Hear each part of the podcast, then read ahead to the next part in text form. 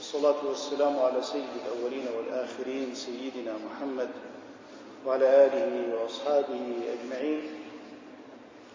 اللهم لا سهل إلا ما جعلته سهلا وأنت إذا شئت تجعل بفضلك الحزن سهلا يا أرحم الراحمين. كنا قد بدأنا سابقا دروسا في الأحكام في فقه المعاملات وفي أداء الزكوات. ولكن أحببنا أن نعرج على موضوع آخر يخرج عن موضوعات الفقه والأحكام إلى ما هو قبل الأحكام هو ما قبل الأحكام. يعني الأحكام تعني الحلال والحرام تعني الفرض المندوب المكروه المباح إلى غير ذلك من الأحكام المعروفة. ولكن في الحقيقة الذي دعا إلى أن نخرج من جانب الحديث في تفاصيل الأحكام من الحلال ومن الحرام إلى مجال آخر هو ذلك الاضطراب الذي نشهده في واقعنا نحن المسلمين اليوم. فما من أحد يكاد يقول حلال إلا وتجد آخر يقول حرام. وكثر الاضطراب على الناس في هذا ووقع عامة المسلمين في حيرة في هذا الاختلاف. فهناك تعدد في الفئات على ساحة المسلمين سواء كانت في المجال العلمي أم كانت في المجال الاجتماعي. أم كانت في المجال السياسي إلى غير ذلك من هذه الفئات من المسلمين على ساحة الواقع. فأصبح المسلم يتساءل من هو الذي على حق؟ وكيف أعرف أهل الحق؟ وهل الحق بهذا الاضطراب؟ وهل الحق بهذا الاختلاف؟ بين المسلمين الذي يصل أحيانا إلى التناقض وأصبحت هناك تصنيفات للمسلمين. ممكن تصنيف يكون على مستوى اللباس ممكن تصنيف على مستوى نوع الحديث ممكن تصنيف على الجلوس في مجلس معين علمي يصبح هذا الإنسان من هذه الفئة أو من تلك الفئة. هذا الاختلاف الكثير يدعونا إلى أن ندخل في مرحلة سابقة على الحكم الشرعي. بمعنى هذا العامي المسلم كيف يصل إلى حكم الشرع بطريقة تنجيه عند الله سبحانه وتعالى. فإذا قلت له الزكاة كذا ربما يقول لك هذا المسلم أنا غير مقتنع. ممكن فئة من الناس يقولوا الربا حرام فيقول لك أنا لست مقتنعا. وهكذا إلى أن كثر الاضطراب فظن بعض الناس أننا يجب أن نفتح مجالا للحوار. يعني إذا فلنتحاور. وليسمع كل منا الآخر. لكن حتى إذا فتحنا الحوار طالما وما دام لا توجد هناك نمط أو أنماط للتفكير الصحيح لن نصل إلى نتيجة. سيبقى الخلاف ويدور ويدور. ولن نخرج من حلقة مفرغة. يعني عندما نجلس في مجالسنا العائلية والخاصة ومع الأصدقاء تجدنا نثير موضوعا. ثم بعد ذلك نتجاذب فيه أطراف الحديث وربما يتطور الأمر إلى صراع وإلى شقاق وإلى اختلاف. هذا يتحدث برأي وذاك يتحدث برأي. وهذا في الدين. هذا الموضوع في الدين. يعني ليس الأمر في شكل عمارة في مسألة تتعلق بالطرق في مسألة تتعلق في شراء سيارة. المشكلة أن هذا الخلاف الذي قد يتطور إلى شقاق أصبح في مسألة شرعية في مسألة شرعية. يعني مثلا وأحببت أن أذكر بعض الأمثلة هو لتصوير أو هذه الأمثلة هي لتصوير واقع المشكلة. يعني ربما يستغرق ذلك وقتا اليوم أن نتحدث في واقع المشكلة. يعني نحن نريد أن نوصف المشكلة نعطي أمثلة عليها. وبعد ذلك سيكون هناك إن شاء الله تعالى الحديث في مجال تفكير المسلم في مجال مرجعية المسلم الدينية في مجال الفهم عن الله سبحانه وتعالى وعن رسوله صلى الله عليه وسلم وعن الصحابة رضوان الله عليهم الذين هم النموذج الرفيع لتطبيق هذا الدين وهذا الإيمان الذين ضربهم الله تعالى لنا مثلا يقتدى به فقال سبحانه للعالمين فإن آمنوا بمثل ما آمنتم به فقد اهتدوا.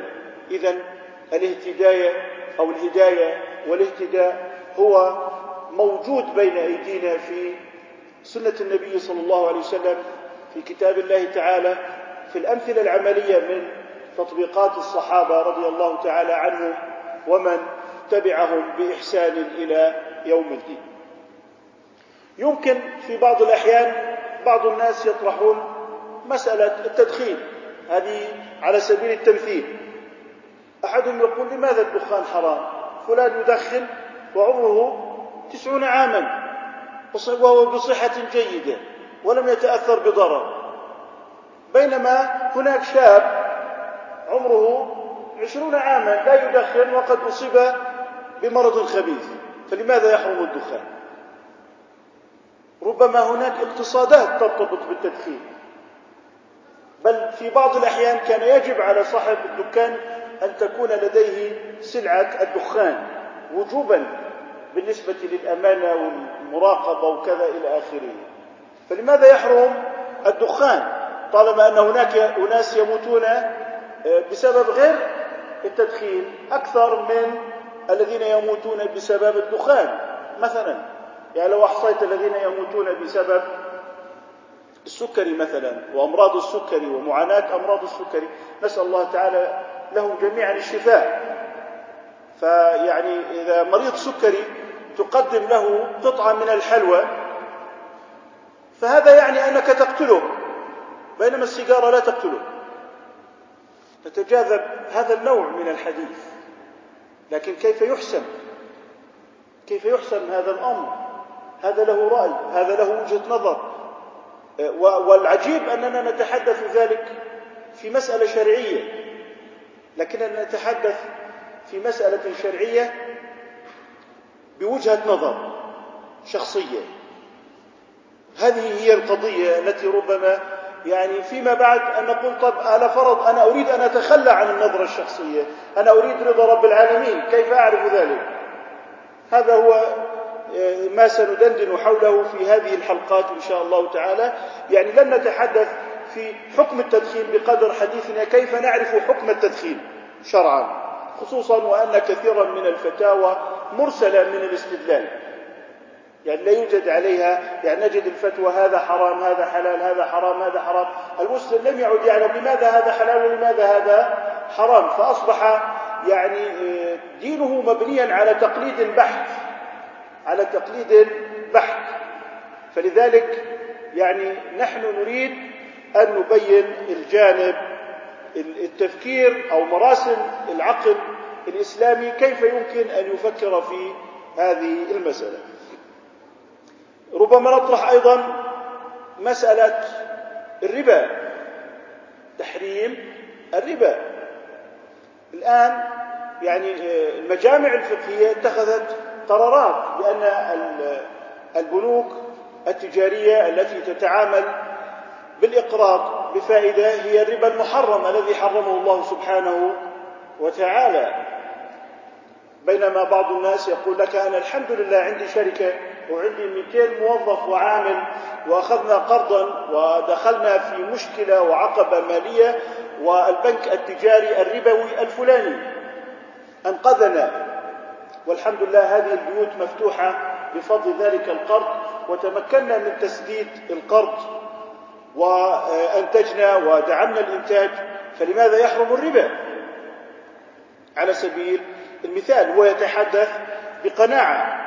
إذا إذا كنت ستقول له إن الدخان يضر قال لك لم يضرني تسعين عاما. إذا قلت له الربا يضر وهو سبب لهلاك ومحق الأموال يقول لك هذه دفاترنا المحاسبية تفضل إلى المحاسب المختص قسم المحاسبة سيطلعك على الأرباح والثمار والنتائج التي يعني جنيناها بهذا الربا. فإذا كنت ستقول لي إن الربا مضر تفضل لتكتشف المنافع التي جنتها الشركة والبيوت المفتوحة لهؤلاء العمال والموظفين. إذا نحن نعيش يعني في مسألة حتى الآن وجهة نظر. هذا يقدم وجهة نظر وهذا يقدم وجهة نظر. بينما حتى الآن نحن لم نسلك مسلك الاستدلال الشرعي سواء في التدخين أم في الربا. هكذا آه، كثير من الحديث يجري في أروقة المسلمين سواء كانت آه، الأروقة المنزلية أو الأقارب أو أحيانا في بعض المحافل الحوارية أو البرامج الحوارية. آه، أحيانا بعض الناس يقول لك أنا فهمت فهما جديدا في كتاب الله سبحانه وتعالى. مثلا يقول لك أنا فهمت أنه في قوله تعالى فاقطعوا أيديهما أي أنك أنت تقطع عنه جميع السبل والطرق التي تؤدي إلى ارتكاب جريمة السرقة. كما نقول قطع الطريق لا يقص بالمقص وبالتالي هنا نفهم أن القطع في الآية الكريمة ليس المقصود به قطع اليد وربما يسمى ذلك قراءة معاصرة. ربما يسمى ذلك قراءة معاصرة. أنت ستقول له لا ليس هذا هو الحكم الشرعي. لكن كيف تستدل؟ كيف يعني تتحدث بغير وجهة النظر الشخصية؟ يعني القصد إنه في حديث في وجهة النظر الشخصية حديث طويل جدا لكن نحن هل ديننا يعتمد على وجهة النظر؟ فكل له وجهة نظر بمعنى كما يعني يظن البعض أن هذا الكتاب وهو القرآن الكريم هو بيان للعالمين ولقد يسرنا القرآن للذكر. فلماذا أنا لا أتكلم بيسر في هذا الكتاب؟ قل في قوله تعالى فاضربوهن. يعني اطلع من البيت. على سبيل المثال لقوله تعالى إذا ضربتم في الأرض. يعني أخرج. طيب. يقول طيب والله هذا جميل قراءة جيدة ومفيدة وسعيدة أيضا لكن ما رأيك لو أنني أقرأ يعني قراءة مثل قراءتك؟ قال كيف؟ قلت له أقيموا الصلاة خليها الصلاة على النبي صلى الله عليه وسلم وبلا من الصلوات الخمس. هكذا إحنا كل واحد بصير عنده قراءة. انت بصير عندك قراءة فهم؟ وهذا كل واحد عنده فهم. وبالتالي أصبح كل إنسان له وجهة نظر شخصية وينطبق في هذا الحال من التنازع في مثل هذه الأمور. ينطبق مع الأسف قوله تعالى إن الذين فرقوا دينهم وكانوا شيعا لست منهم في شيء.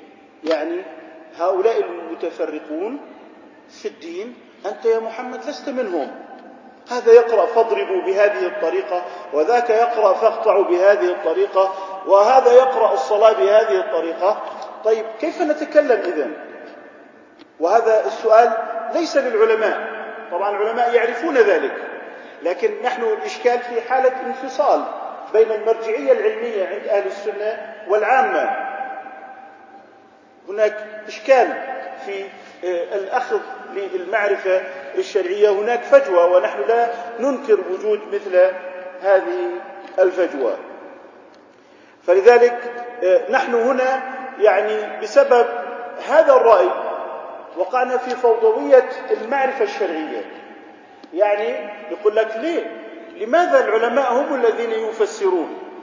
هل هذا يصبح مثل الكتاب المقدس عند النصارى أن العلماء يحتكرون تفسير آه، القرآن الكريم لماذا لا نفسر نحن أيضا معهم ونبدي رأينا أيضا لأن القرآن كرم العقل واحترم العقل وقال لأولي الألباب وقال لقوم يتفكرون فلنفهم ما تيسر من هذا الكتاب على هذا النحو. حقيقة نجد أن هناك يعني زاويتين متباعدتين إما أنه يريد أن يقول لك هناك احتكار لفهم القرآن الكريم وإما أن يقول لك إما أن أن نفتح آه، الباب على مصراعيه لمن شاء أن يقول في الوحي ما شاء مع أن علماء المسلمين لم يقولوا بذلك لكن هذا مستورد حقيقة من الغرب لأن الغرب أصلا قام على فكرة احتكار فهم الكتاب والسر المقدس عند رجال الدين. وكانوا هم الذين يحتكرون تفسير آه، الكتب التي يعني يدينون بها آه، وهي في اعتقادنا نحن المسلمين أنها كتب محرفة. طبعا عندما كان بعض رجال الدين النصارى ينظرون في الأندلس يعني الأندلس كانت منطقة تلاقي بين الغرب والمسلمين. فكانوا يرون أن المسلم العامي يفتح الكتاب ويقرأ منه ويحفظه وأيضا يفهمه ولا يوجد هناك آه، من يحجر عليه في أن يفهم لكن ليس بإطلاق بل هناك أيضا حد للفهم. وتأثر مارتن لوثر وهو يعني المصلح الكنسي المعروف آه، تأثر بحال المسلمين وهم يتعاملون مع كتاب الله عز وجل فقام بدعوة لكسر احتكار رجال الدين لتفسير الكتاب المقدس ولكن كانت هذه نقطة ارتداد إلى أقصى اليسار. يعني من احتكار رجال الدين إلى تفسير الكتب الدينية عندهم إلى أن يقرأ من شاء ما شاء. وهذه هي يعني مع الأسف الشديد الآراء المطروحة بمعنى فهم آه، الكتب الدينية كما يشاءون وإطلاق العنان للناس أن يفهموا كما ينطبع في شعورهم في قراءة آه، الآيات. وهذا مع الأسف طبق على القرآن الكريم. فأصبحت ما بين عشية وضحاها تستمع وتسمع ببعض أشكال الإبداع التي إذا بحث فيها علميا تقترب من النكتة والمزحة الثقيلة وليس لها علاقة بالإبداع لا في فهم الكتاب ولا في فهم السنة إنما هي يعني أقاصيص وأقاويل ليس لها نصيب من الحقيقة مع تسليمنا بوجود نماذج رفيعة للإعجاز العلمي في القرآن الكريم. ولكن يعني مثل هذا النوع من الثقافة مع الأسف الشديد والاضطراب المعرفي. على الحقيقة يمكن بعضهم يقول هذه ثقافة لكن نحن نقول هذا اضطراب معرفي في النظر في الكتاب في كتاب الله عز وجل. وليس لأحد أن يأتي بمثل هذه النماذج والأمثلة على فهم كتاب الله سبحانه وتعالى لأن فهم القرآن الكريم له آه، أسس وقوانين آه، ينبغي أن تحترم. ولكن هذا لا يعني أن نطلق العنان لعامة الناس أن يقولوا في كتاب الله ما لا يعلمون وفي الوقت نفسه لا يحجر على العام أن يفهم آه، من كتاب الله عز وجل. وكلنا نقرأ عامة يعني من عوام المسلمين إياك نعبد وإياك نستعين ونفهم ما معنى إياك نعبد ونفهم ما معنى إياك نستعين ويتجلى في فهم المسلم العامي حتى مهما كانت يعني ثقافته بسيطة أنه يعلم ما معنى لم يلد ومعنى لم يولد. هذا يفهمه جيدا وهذا جزء من الفهم مشترك بين عامة المسلمين وعلمائهم. يعني لا يوجد احتكار عند المسلمين في فهم الكتاب لكن في الوقت نفسه لا يوجد فوضى في فهم الكتاب. فالفهم الدقيق والتفصيلي هذا يكون للمفسر المختص الذي يتناول هذا الكتاب العزيز بالتفسير. ومع الأسف الشديد صدى فهم خطأ للحرية أصبح ينعكس أيضا على فهم الدين. بمعنى أنت حر في رأيك أنت ترى كما تحب. هذه وجهة نظرك. قد تكون وجهة نظر في قطع من قطعيات الشريعة. يعني الحجاب للمرأة المسلمة ليس وجهة نظر هذه فريضة.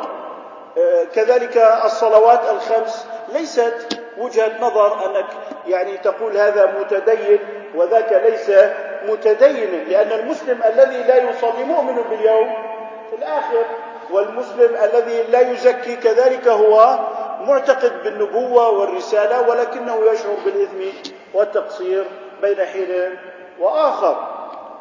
ولذلك لا يجوز أن تكون الأحكام الشرعية هي محط وجهة نظر. هذا مع الأسف الشديد أشاع بين المسلمين. هذا أشاع بين المسلمين. فوضى في الرأي وفوضى في الفهم في الدين. إذا ممكن أحيانا يلتبس على الناس قضية الأمر بالمعروف والنهي عن المنكر في موضوع الحرية الشخصية. لماذا؟ انه في عندنا ثقافة موجودة إنه هذه حريتي وهذه خصوصيتي. ولكن هذا الأمر ربما يفهم خطأ في موضوع الأمر بالمعروف والنهي عن المنكر. إذا نحن نحتاج إلى شيء من موضوع التلقي عن الله سبحانه وتعالى. هذا التلقي عن الله عز وجل لابد أن يكون له ضوابط صحيحة لنفهم جيدا أننا في يوم من الأيام سنرد على الله سبحانه وتعالى وستكون محاسبتنا على ضوء الدين الذي تقدمه. والدين الذي تقدمه هل هو آراء شخصية أنت يعني جمعتها ووضعتها في سلة وستقدمها لله سبحانه وتعالى. الآن حتى في مستوى المجال المرجعي عند يعني المسلمين في الفتوى هناك أمور تضطرب على العامي يقول لك كيف أفعل يعني هذه فتوى هناك حلال وهناك حرام كيف أتعامل مع هذا الأمر ومن أتبع؟ آه، الدين أصبح كله اختلافات. هذه الفضائية تتبنى اتجاها معينا وتلك تتبنى اتجاها آخر. آه، أصبح العامي في حيرة في هذا الوضع الذي نعيشه اليوم. هذا كله عرض لواقع نحن نعيشه. هذا الواقع شئنا أم أبينا نعيش هذا الواقع. هذا الواقع حقيقة يتوارث. يعني على سبيل المثال آه، في الستينات في الثلاثينيات في الأربعينيات من القرن الماضي آه، مثلا آه، ظهرت اتجاهات فكرية معينة مثل الاشتراكية على سبيل المثال وأخذت قسطا وافرا من عقول المسلمين ثم اندثرت بعد بعد ذلك. وكان بعض المسلمين يظن أن هذه الاشتراكية موجودة في الإسلام وقدم أبو ذر الغفاري رضي الله تعالى عنه كنموذج للاشتراكية للرجل الذي يدعو إلى تقاسم الأموال وإلى نبذ مباهج الحياة والعيش يعني في عيشة بسيطة متواضعة. إذا آه، هذا نموذج أيضا كان موجودا في السابق في القرن الماضي الداروينية وهي التي تزعم أن أصل الإنسان كان يعني حيوانا ولم يكن على هذه الخلقة السوية وهذه جزاكم الله خير. هذه الداروينية أيضا آه، وصلت آه، في كتابات المسلمين يعني شيئا بعيدا جدا ويعني حتى بعض المسلمين أصبح يقول الداروينية أيضا موجودة في الإسلام ويقول على سبيل المثال يذكر قوله تعالى ما لكم لا ترجون لله وقارا وقد خلقكم أطوارا وبدأ يثبت التطور عن طريق بعض هذه الآيات الكريمة. أيضا الذين قالوا بالاشتراكية قالوا إنما المؤمنون إخوة وأصبح هناك إسقاطات معينة. أما الذين تبنوا اتجاه رأس مالي صار يقول يتخذ بعضكم بعضا سخرية. إذا أصبح هناك حالة من الفوضى المعرفية في حياتنا الدينية هذه الفوضى أصبحنا فيها شتاتا. بمعنى أي مجتمع حتى يستيقظ وينهض ويقوم لابد أن يكون فيه تجانس. يعني إذا يعني آه، شحذنا ذاكرتنا كل يوم بمثل هذه النزاعات هذا في وقت من الأوقات سيجعلنا نزعم أن هذا الدين أصبح شيئا آه، غامضا أن ديننا قد أصبح لغزا. فهذا يقول كذا وهذا له قناعات. انظر إلى هذا الاتجاه انظر إلى ذلك الاتجاه. هذا عرض يعني للإشكال الذي آه، نعيشه هذه الأيام. أحببت أن أبدأ بهذا العرض لنشعر بالحاجة إلى طريقة ليس لنقاش الحكم نفسه. يعني إن هذا حلال ولماذا هذا حلال وهذا حرام؟ بل نريد أن آه، نضع مراسم للمسلم كيف يفكر آه، كيف يتلقى دينه آه، كيف يتلقى عن العلماء إلى آخر ذلك مما هو مهتم به في علم أصول الفقه بخصوص طريقة سير العقل الإسلامي المسلم في الأخذ والتلقي للدين. الصحابة رضوان الله عليهم تعددت الأنظار عندهم لكنهم لم يتفرقوا في الدين. لم يصبح آه، في الصحابة هذا فرقة دينية وهذا فرقة دينية. كانوا تتعدد اجتهاداتهم ولكنهم كانوا في إطار واحد اللي هو إطار المسلمين الذين آه، هناك تعدد في الاجتهاد لكن لا يوجد هناك فرقة ونزاع وخلاف. لذلك آه، نحن نحتاج إلى آه، تعميق فهمنا لكيفية التلقي عن الله سبحانه وتعالى وعن رسوله صلى الله عليه وسلم. أحببت أن أتحدث اليوم في الحل يعني ليس فقط أن أتحدث في الإشكال بل أن نتحدث في جزء من الحل. لا نريد أن نبقى أن نتداول آراء ثم نخض هذه الآراء ثم بعد ذلك لا نخرج بنتيجة ونبقى في هذه الحلقة المفرغة. بل أحببت أن نخرج من هذه الحلقة المفرغة وأن نتكلم في جزء من الحل تكون في هذه جزء من الحل يكون في هذه الجلسة إن شاء الله سبحانه وتعالى. مفتاح في هذا الموضوع أنه لابد من التمييز بين ثلاثة أنواع من الأحكام. يعني أنواع الحكم. يعني أنا أريد أن أعرف هل أنا أتحدث في جانب الشرع؟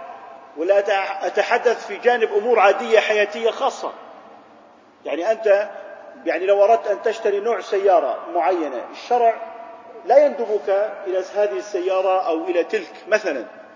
يعني أنت أين تتحدث؟ أنت تتحدث آه، تحت سقف الشريعة. هناك حكم تفصيلي لابد من الرجوع فيه إلى العالم والشيخ. أما أنك تتحدث في موضوع يجب الرجوع إلى أهل اختصاص آخرين مثلا. يعني إذا الإنسان على سبيل المثال يعني أصابه مرض يلجأ إلى الطبيب لكن لا يرفع السماعة على جهة أو دائرات الإفتاء مثلا لعلاج ذلك المرض كناحية فنية. نحن نريد أن آه، نضع تمايزا بين متى أتعامل في الجانب العادي الذي لي فيه مسرح وفيه آه، شأن كبير كمسلم ومتى يجب أن أكون منقادا ويجب أن أكون تابعا للشرع في هذه الموضوعات التي تطرأ من حولنا. الأحكام في الجملة تتنوع على ثلاثة أنواع من الحكم. تتنوع على ثلاثة أنواع من الحكم. هناك حكم عقلي. يعني عقل الإنسان يستطيع وحده أن يصل إلى نتيجة صائبة في الموضوع ولا يحتاج إلى النبوة. يعني مثل واحد زائد واحد يساوي اثنين. سين زائد تسعة تساوي عشرة. هذا يتضمن أن سين تساوي واحد. هل يختلف البوذيون في هذا؟ هل يختلف الهندوس في هذا؟ هل يختلف الصينيون في ذلك؟ هل يختلف آه، الغرب في ذلك؟ أم هي معرفة عقلية ثابتة؟ هذه معرفة عقلية ثابتة إذا وجدنا الأثر لابد من وجود المؤثر يعني إذا وجد هناك مقتول فلا بد أن يكون هناك قاتل هذا الإنسان مركوز في, في عقله ومركوز في فطرته. وبالتالي البشرية متفقة على هذه القواعد العقلية والعقل مستقلا يستطيع أن يصل إلى يستطيع أن يصل إلى نتيجة صائبة فيها. لذلك هذا مندرج تحت نوع الأنواع العقلية. أو الحكم العقلي. الحكم العقلي ما يستقل عقل الإنسان مجردا بفهمه. يعني على سبيل المثال علم الرياضيات جميع علم الرياضيات من مبدئه إلى منتهى هو علم عقلي مجرد هو علم عقلي مجرد لا يختلف فيه الناس. مهما تنوعت المسائل يعني علم الرياضيات اللي موجود كان عند المسلمين استفاد منه الغرب وبنوا عليه والغرب بنى كذلك عليه والمسلمون اليوم يستفيدون منه وهذا لا يتعلق لا بمضادة العقيدة ولا بمضادة الشريعة. واضح؟ اذا الحكم الحكم العقلي الحكم العقلي ما يستقل العقل البشري بمعرفته. هذه المسائل هذه المسائل هي مسائل عقلية متوافق عليها بين الناس. ولا يختلف النظر في هذا النوع من المسائل بين بين قوم وقوم ولا بين مجتمع ومجتمع. مهما تعددت هذه الأقوام مهما تعددت هذه الأنظار فإن هذا الإنسان يستطيع أن يصل إلى معرفة مستقلة في هذا الموضوع. الآن النوع الثاني من أنواع الحكم وهو الحكم العادي. الحكم العادي الحكم العادي ذلك الحكم الذي يعرف بالعادة. لكن يا إخوة لا يعرف مستقلا. لا يعرف مستقلا بالعقل. يعني أن العقل مجردا على النحو المعروف في الحساب لا يستطيع الوصول إلى نتيجة صائبة مثل خذ على سبيل المثال تخطيط المدن. تخطيط المدن. ممكن أي بلد يريد أن يخطط مدينة من المدن على سبيل المثال. يضع المخططات لكن عندما ينزل إلى جانب التنفيذ ستجد أنه يعدل على تلك المخططات. في الهندسة عندما أي واحد يعني يقوم ببناء هندسي معين بعدما أن ينزل إلى واقع الأرض والمعاش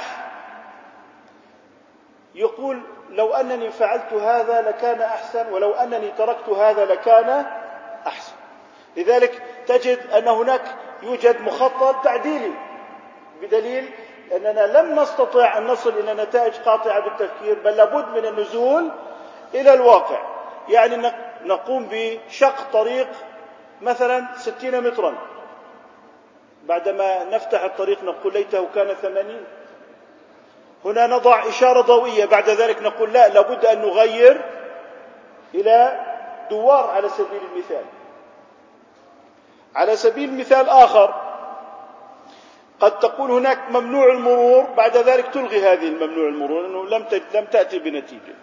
تقول الوقوف ممنوع بعد ذلك تلغي هذه النتيجة. رجل أقام شركة قسمها إلى خمس إدارات. قسمها إلى خمس إدارات. الآن هذا الرجل هل يسأل المفتي أقيم الشركة وهيكلها الإداري على خمس إدارات كل إدارة ثلاثة أقسام؟ ماذا سيقول له المفتي؟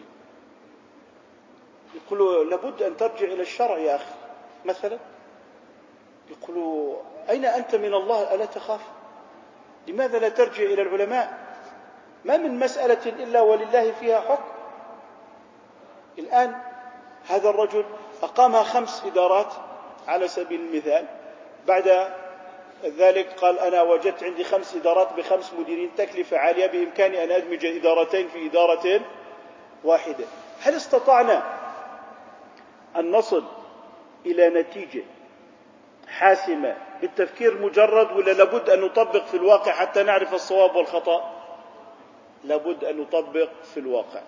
هل الشرع أمرنا أن تكون الشركات خمس إدارات والإدارة فيها ثلاثة أقسام ولا هذه الأمور شرعت بحسب ما تحققه من مصلحة؟ إذا الشرع هنا في المجال العقلي العقل الإنساني مكتف. العقل الإنساني مكتف بنفسه وقد وصل إلى نتائج حاسمة صحيحة. وفي الحكم العادي كذلك من خلال التجريب وصل إلى نتيجة صحيحة. فلذلك نجد تطورا إداريا في الشرق والغرب بينما نجد أن المسلمين غير متطورين في مجال الإدارة. إذا هذه الهياكل الإدارية بناء المدن وشق الطرق الشريعة لم تأتي بتفاصيل لها. بتفاصيل. إنما جاءت الشريعة بأصول كلية. يعني فيما يتعلق ببناء المدن وشق الطرق أعطوا الطريق حقه. هكذا قال النبي صلى الله عليه وسلم. لكن النبي صلى الله عليه وسلم لم يأتي بتفاصيل شرعية. هنا دوار هنا إشارة ضوئية. شركة الكهرباء تتنظم بالطريقة الآتية. آه، الشركات المستقلة تنظم بالطريقة. هذه الرسول صلى الله عليه وسلم وضع أصول كلية أنه لابد من تحقيق المصلحة في هذا المجال. أي أعطوا الطريق حقه فلابد أن تكون الطرق تعطى حقها ليسير الناس فيها في سلامة وأمن ودون ضرر وتأخير. هذا هو أعطوا الطريق حقه إذا هذا عندي أصل كلي.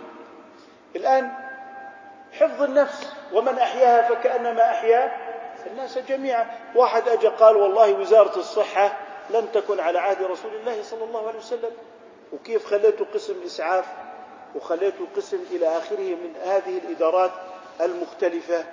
طيب إذا نحن نقول نحن نقول أن النبي صلى الله عليه وسلم والشريعة بصفة عامة جاءت بحفظ النفس وأمرت بأن نسلك جميع الوسائل وجميع الطرق للحفاظ على هذه النفس. وبالتالي الشريعة سكتت عن الوسائل بمعنى أنها قالت هذه الوسائل لكم أيها المسلمون. إذا أنا حتى الآن كمسلم لا أطلب أدلة على أن واحد يقول يسير في الطريق يقول يا جماعة طيب أنتم الناس الآن أقاموا هذه الطرق بهذه الطريقة. أين الدليل الشرعي على هذا؟ أين الدليل الشرعي على ذلك؟ لا يوجد عندنا أدلة شرعية. فإذا كان يقصد دليلا تفصيليا بمعنى أن الشرع يقول لك اجعل الطريق على عرض كذا واجعل هنا دوار وهنا إشارة فهذا سوء فهم للشرع. طيب إذا كان هذا الحكم العقلي الإنسان في مستقل والله سبحانه وتعالى وكل عقل الإنسان بهذه المهمة. فنجد الكفار مثل الفراعنة يقيمون الأهرامات على أسس بناء دقيقة جدا. وتعجز الناس ويتفننون في الطب ويبرعون. ولكن موسى عليه السلام جاء لأمر أهم من هذا وهو أمر متعلق بغير جانب العقلي اللي هو يتفنن فيه الكفار مثل الطب والهندسة في أمر أهم وأمر أعظم من هذا الأمر وهو ما يعجز عنه الإنسان. هناك شيء الإنسان لا يستطيع أن يصل إلى معرفته بعقله الخاص كما هو الحال في الأمور العقلية التي ذكرناها. ولا يستطيع أن يصل أو إلى فيها إلى صواب مثل الأمور العادية اللي هي الإدارات المختلفة. بل اضطرب فيها اضطرابا كبيرا. لم يضطرب الناس في الأمور العقلية. بالرياضيات ما في اضطراب. في اتفاق بنسبة مئة في المئة. في الأمور العادية في تفوق بنسبة مئة في المئة. حتى هذا الذي نعيشه اليوم من هذه الأبنية التي نراها والحمد لله وقد عمرت المساجد على وفق هذه القواعد الهندسية. هي نفس القواعد الهندسية في الصين وفي أمريكا وفي جنوب أفريقيا. هي نفسها. فالإنسان في هذا مبدع ومتقن ومتقن كل الإتقان. لكن أين اضطرب الإنسان؟ اضطرب الإنسان في الجانب الذي جاء ليعالجه الشرع. اللي هو جانب الفكر الاعتقادات والسلوك اللي هو إيه؟ الفعل الاعتقاد اعتقادات الناس ما يستطيعون أن يصلوا فيها إلى صواب إلا عن طريق الرسول. خذ مثلا. لا أريد أن أقول لك عبادة الأصنام في السابق. في القرن الذي يعني مضى نشأت معسكرات. معسكر شرقي يقوم على الملكية الفردية. المعسكر الغربي يقوم على الملكية الفردية والمعسكر الشرقي يقوم على الاشتراكية. الاشتراكية تقوم على أساس أنه صاحب رأس المال وصاحب المصنع رجل ظالم ولابد العامل يأخذ حقه ولابد أنه تصبح وسائل الإنتاج ملك للعمال. فقاموا بالثورة وقتل فيها عشرات الملايين من البشر. عشرات الملايين. لإقامة النموذج الاشتراكي الذي يسعى إليه الناس الذي ظنوا أنه هو العدل. أنه هو العدل. في المقابل اضطربوا في مسألة الملكية الفردية في المعسكر الغربي. أنه هاي الملكية الجماعية ملكية غير صالحة وملكية العمال لوسائل الإنتاج ستؤخر الإنتاج ولا يوجد حوافز. لابد أن ندعم الملكية الفردية الخاصة للإنسان. ودعمت بطريقة لا نهائية. وأصبح الإنسان بعدما كان في إقطاع النبلاء وإقطاع الأراضي أصبحت البشرية, البشرية تعيش حالة إقطاع الشركات. يعني خرج من إقطاع ورجع إلى إقطاع. خرج من استبداد رجال الدين وأصبح تحت استبداد رجال الأعمال وقداسة رجال الأعمال. لأنهم هم الذين يستطيعون يعني أن يتنفذوا وأن يتحركوا وأن يفعلوا ما يفعلوا الاشتراكية بعد أقل أقل من قرن وجدوا أنهم قد فشلوا وأن فكرتهم غير صالحة. فلذلك قالوا لنعد إلى اقتصاد السوق.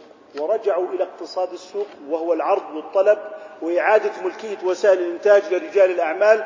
وهذول العمال فاشلين وغير قادرين على تطوير إنتاج ولا تطوير تسويق والسيارات اللي طلعوها أسوأ سيارات. وتخلف عنا الإنتاج وتخلفت الكيفية والنوعية وتدمرت الناس. طيب والأربعين خمسين مليون اللي راحوا أبوه ما راحوا مشان الفكرة هاي. اضطرب الناس. طيب والرأسمالية؟ أسوأ وأسوأ. أسوأ وأسوأ. الترنح اقتصاد دورات. كل عشر سنين لهم عرس يعني تنهار هذه الشركات ثم يؤتى بدافعي الضرائب تفضلوا سددوا. يعني هم بيأتوا يعني في رجال الأعمال يفتعلون الأزمات مدراء كبار يعني يخوضون مغامرات مالية وبعدما يعني توشك يعني المؤسسات المالية على الانهيار يقولوا للشعب تعال الحق فلوسك. تعال حق حالك. فبيجي دافع الضرائب ليسدد خطايا رجال الأعمال والإدارة. وكل يعني فترة طويلة يعني ممكن تصل إلى نصف قرن أو قرن أحيانا تجد انهيار مالي. تتبع التاريخ الاقتصادي فستجده اقتصاد دورات والضحايا هم المجتمع الذين يعني يقيمون هذه المؤسسات ثم لا يكون لهم نصيب في الإدارة إلا الجمعيات العامة وما إلى ذلك. إذا هناك اضطراب كبير. هناك اضطراب كبير وضخم في هذا المجال. طيب الاعتقاد من هو؟ الله سبحانه وتعالى الخالق. هذاك عبد نجما وذاك عبد نارا وذاك عبد صنما وذاك عبد وعبد إلى آخره من هذه المعبودات الباطلة. طيب كيف نعرف إنه الطلاق ثلاثا؟ نعرف. كيف نعرف إنه الربا حرام؟ لا قبل شوي في ناس بيقولوا الربا له فوائد. مثلا آه، كيف يعرفوا الناس؟ بعض الناس اليوم في الغرب بيقول لك هذا الزنا حرية شخصية. طيب بعد يعني هذه الحرية الشخصية أكلت من الضحايا أكثر من ضحايا الحرب العالمية. الثانية في الأمراض الجنسية المشهورة. إذا هناك اضطراب في هذا الجانب. بتلاحظوا الجانب العقلي ما صار فيه اضطراب العقلي البحث. الجانب العادي الإنسان تطور فيه تطورا كبيرا. لكن أين حصل اضطراب؟ في مجال الفكر اللي هو التصورات. التصورات عن الله عز وجل. الله واحد. قالوا ثلاثة. قالوا عزير بن الله. قالوا المسيح ابن الله. قالوا إنما نعبدهم ليقربونا. ما نعبدهم إلا ليقربونا إلى الله زلفى. اتخذوا أصناما آلهة. وهؤلاء عبدوا النار. وهؤلاء عبدوا الكواكب. وهؤلاء عبدوا النجوم. وهؤلاء عبدوا البحار. فضل الإنسان في هذا الجانب ضلالا كبيرا. فلذلك لما جاء موسى عليه الصلاة والسلام إلى الفرعون ما جاء ليعلمه الطب وما جاء ليعلمه هندسة الأهرامات. قال له هذا هذا أنتم تعرفونه لكن أنا سآتيكم بما تجهلون وما لا يمكن أن تعرفوا وجه الصواب والحق فيه إلا إذا علمكم الله. من هنا ومن هذه الدائرة المضطربة التي اضطرب فيها الخلق اضطرابا كبيرا ظهرت الحاجة والضرورة إلى النبوات. إلى النبوات. إذا ما هنا لا يوجد هناك من يعرف الزوجة بأنه هذه حقوق الزوج وهذا حق الزوجة. كيف نعرف ذلك؟ نقوم بتجربة في المختبر. يعني واحد ناس بدهم الآن في الغرب ما عندهم رسالة محمد صلى الله عليه وسلم. قالوا بدنا نعرف ما حقوق الزوجة والزوج. كيف يعرفون ذلك؟ أكيد إذا غلبت المرأة تأخذ حقوق أكثر وإذا غلب الرجل يأخذ حقوق أكثر. ما ما هي حقوق العامل؟ ما هي حقوق صاحب العمل؟ يقول لك اللي بيغلب بيأخذ أكثر. تطلع النقابات لحماية حقوق العمال لأنه تغول رجال الأعمال جعل من العمال طبقة مظلومة مطحونة فلا بد من أن يكون هناك أيضا قوة مناهضة لهذا الطغيان من قبل رجال الأعمال. إذا أصبح آه، الغرب بسبب فقدان نعمة الرسالة وتكذيب الرسالة أنه يقوم على الصراع. يقوم على دائرة الصراع بين الزوج والزوجة بين صاحب العمل والعامل بين الإنسان والطبيعة بين الحاكم والمحكوم لعدم وجود حقوق ثابتة وإنما الذي يكتب الحق هو القوي. بتقدر اكتب. بتضعف أنا بأكتب. إذا أصبح هناك يعني أصبح هناك يعني البشر مضطربون في الحقوق ومع الأسف نحن المسلمين تأثرنا بذلك. أصبح عندنا أنه اللي بيقدر بيكتب الحقوق وبيكتب القانون بدون ضوابط من الشرع. يعني خذ على سبيل المثال. كموضوع اقتصادي. في الغرب والشرق إنه أنت ممكن تشتري حسب قانون التاجير التمويلي في أغلب أحواله. إنك أنت بتشتري شقة لكن أثناء آه، دفع الأقساط أنت تدفع ايجارا بعد ثلاثين سنة أنت تدفع تكون قد دفعت ثمنا وليس ايجارا إذا لم تمارس حق الشراء خلال شهر ليس لك حق أن تتملك. وتخرج من بيتك الذي دفعت ثمنه. من الذي كتب القانون؟ رجال الأعمال أصحاب البنوك. من اللي وضع الشروط؟ أصحاب البنوك. وهذا عالميا. إذا طيب كيف نعرف الحقوق؟ إذا اضطرب الناس في موضوع الحقوق. تأتي الشريعة لتبين أحكام العقود المالية. ووضع نقاط توازن بين البائع والمشتري بين المؤجر والمستأجر بين العامل وصاحب العمل بين المرأة وزوجها. بيقول المرأة لك حق في المهر لك حق في النفقة أنت ترثين بمقدار كذا وأنت وأنت أيها الرجل ترث بمقدار كذا. لذلك جاء الشرع لتوضيح مجال الإنسان لا يملك القدرة على الوصول إلى الصواب فيه فلذلك نحن في أمور ديننا من الضرورة بمكان. أي مسألة تطرح؟ قرب الأذان سيدي. أي مسألة تطرح؟ لابد أن أعرف. هذه المسألة مندرجة تحت الشرع ولا هي قضية خاصة لي أنا بدي أبني بيت فيلا. بدي أبني عمارة. بدي أفتح متجر. بدي أفتح كذا لابد من تصنيف المسألة اولا. حتى أعرف أنني هنا سأسأل رسول الله صلى الله عليه وسلم أو من ينوب عن رسول الله صلى الله عليه وسلم.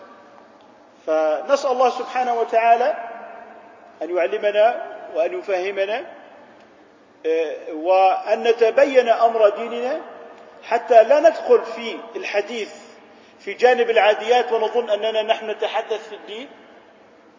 العاديات لها أهل الاختصاص طبيب أستاذ فيزياء أستاذ كيمياء مهندس. هذا عمل المهندس. واضح؟ هذا عمل المفتي. هذا عمل الأستاذ المختص في مجاله. ثم بعد ذلك نكمل ما يترتب من ثمرة على هذا التصنيف لمثل هذه الأحكام في أمور الدين. سبحانك اللهم وبحمدك نشهد أن لا إله إلا أنت نستغفرك ونتوب إليك.